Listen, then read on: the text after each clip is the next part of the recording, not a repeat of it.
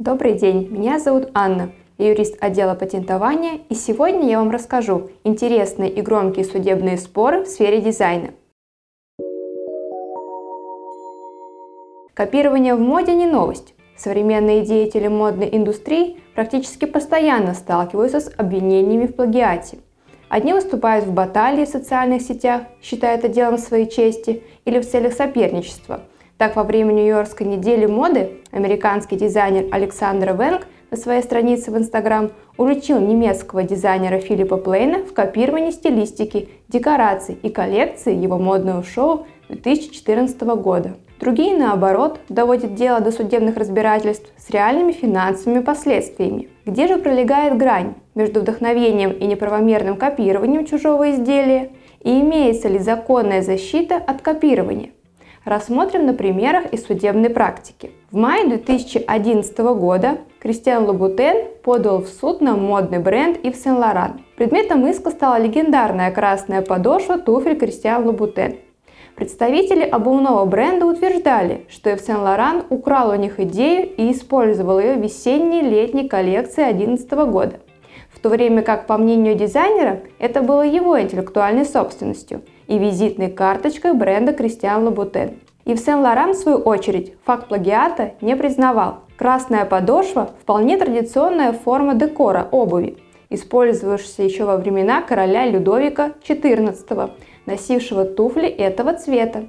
Представителей бренда не смутило и то, что Лабутен еще в 2008 году зарегистрировал алую подметку как товарный знак. Дело в том, что суд признал красную подошву Лабутен товарным знаком, но в то же время разрешил использовать модным домам красное в оформлении подошвы, если обувь полностью одного цвета. И Сен-Лоран решил не останавливаться на достигнутом и выдвинул встречный иск о лишении полностью прав Кристиан Лабутен на использование данного товарного знака.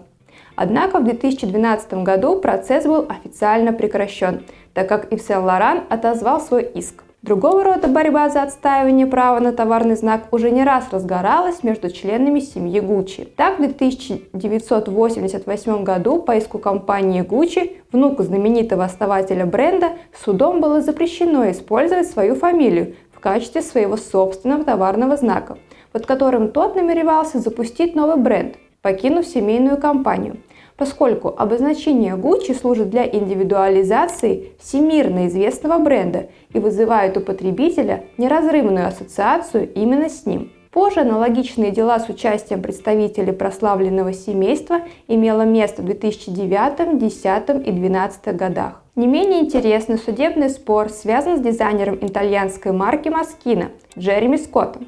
Так, в августе 2015 года подруга Джереми, певица Кэти Перри, надела платье из коллекции «Осень-зима 2016» итальянской марки на ежегодный бал Института костюма. Уличный художник Джозеф Тирни увидел парный выход певицы и дизайнера и заметил свой рисунок на платье и подал в суд за нарушение авторских прав. В прошлом художник сотрудничал с Adidas, Disney, но никаких соглашений с Москино не заключал. Управление итальянской марки сообщило, что не будет давать комментарии, пока судебное разбирательство не будет закончено. Другая известная американская компания New Balance не побоялась пойти против самого Карла Лагерфельда. Яблоком раздора стали новые кроссовки, выполненные в черно-белом цвете и украшенные большой буквой K от легендарного модельера. Даже человеку, далекому от мира моды, видно, что модели мало чем отличаются друг от друга, разве что ценой. Модель от Карла стоит порядка 360 долларов, а кроссовки New Balance около 104 долларов. 3 июня 2014 года компания New Balance подала иск против Карла Лагерфельда. Мы хотим защитить наши права на интеллектуальную собственность, легендарный дизайн кроссовок. Мы считаем, что очень важно активно и решительно защищать наш бренд от подобных посягательств, заявил пресс-секретарь New Balance. Gucci подал в суд на магазин Forever 21 обвиняя его руководство в плагиате. По версии итальянского модного дома, принц параллельными сине-красными и зелено-красными чередующимися полосками – хорошо узнаваемый товарный знак бренда.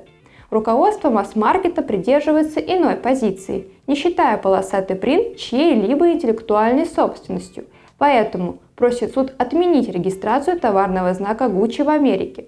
Пока что безуспешно, И на это есть свои основания. Товарный знак Gucci был зарегистрирован на территории США в 1973 году, а полоски появились у Gucci и того раньше. Сине-красный в 1951 году, а зелено-красный в 1963. Гуччи подала иск о нарушении патента против ГИОС в мае 2010 года, требуя запретить продажу одежды и сумки, которые копируют узнаваемый дизайн Гуччи. В иске, в частности, идет речь об использовании знаменитых красно-зеленых полосок Gucci и о логотипе GG на обуви, часах и других аксессуарах. Продукцию, ставшую предметом спора, ГЕС продает в собственных розничных сетях.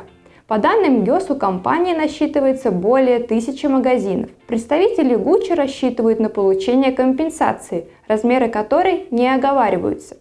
Также истцы требуют уничтожения всех нарушающих их права продуктов и запрета на их дальнейшее производство. Тем не менее, суд в Милане вынес отрицательное решение, поддержав встречный иск ГЕС об аннуляции трех логотипов Gucci. Таким образом, суд объявил, что логотип ГЕС не является производным от логотипа с двойной G, и отныне этот логотип, ромбовидный узор и рисунок флора больше не принадлежат дому Gucci. Отмена логотипов грозит Gucci тем, что любой бренд сможет использовать как двойную G, так и ромбовидный узор в своих изделиях, из-за чего количество подделок существенно возрастает. Представители итальянского бренда заверили, что собираются оспорить решение суда, ведь оно потенциально опасно для всего, что производится в Италии. Стоит отметить, что судебные процессы во Франции и в Китае до сих пор не завершены. Мир модной индустрии, как и любая сфера бизнеса, периодически потрясают громкие судебные разбирательства, ведь за творческим началом всегда стоит и финансовая подоплека. Чаще всего игроки индустрии моды обращаются в суд с претензией плагиате, нарушении того, что лежит в фундаменте творческой деятельности, интеллектуальной собственности. Будьте внимательнее, копирование чужой интеллектуальной собственности может привести к большим финансовым потерям. Если вам необходима регистрация или защита бренда, дизайна, способа изготовления материалов, обращайтесь к юристам в сфере интеллектуальной собственности, которые помогут вам в этом непростом, но очень важном вопросе. До новых встреч!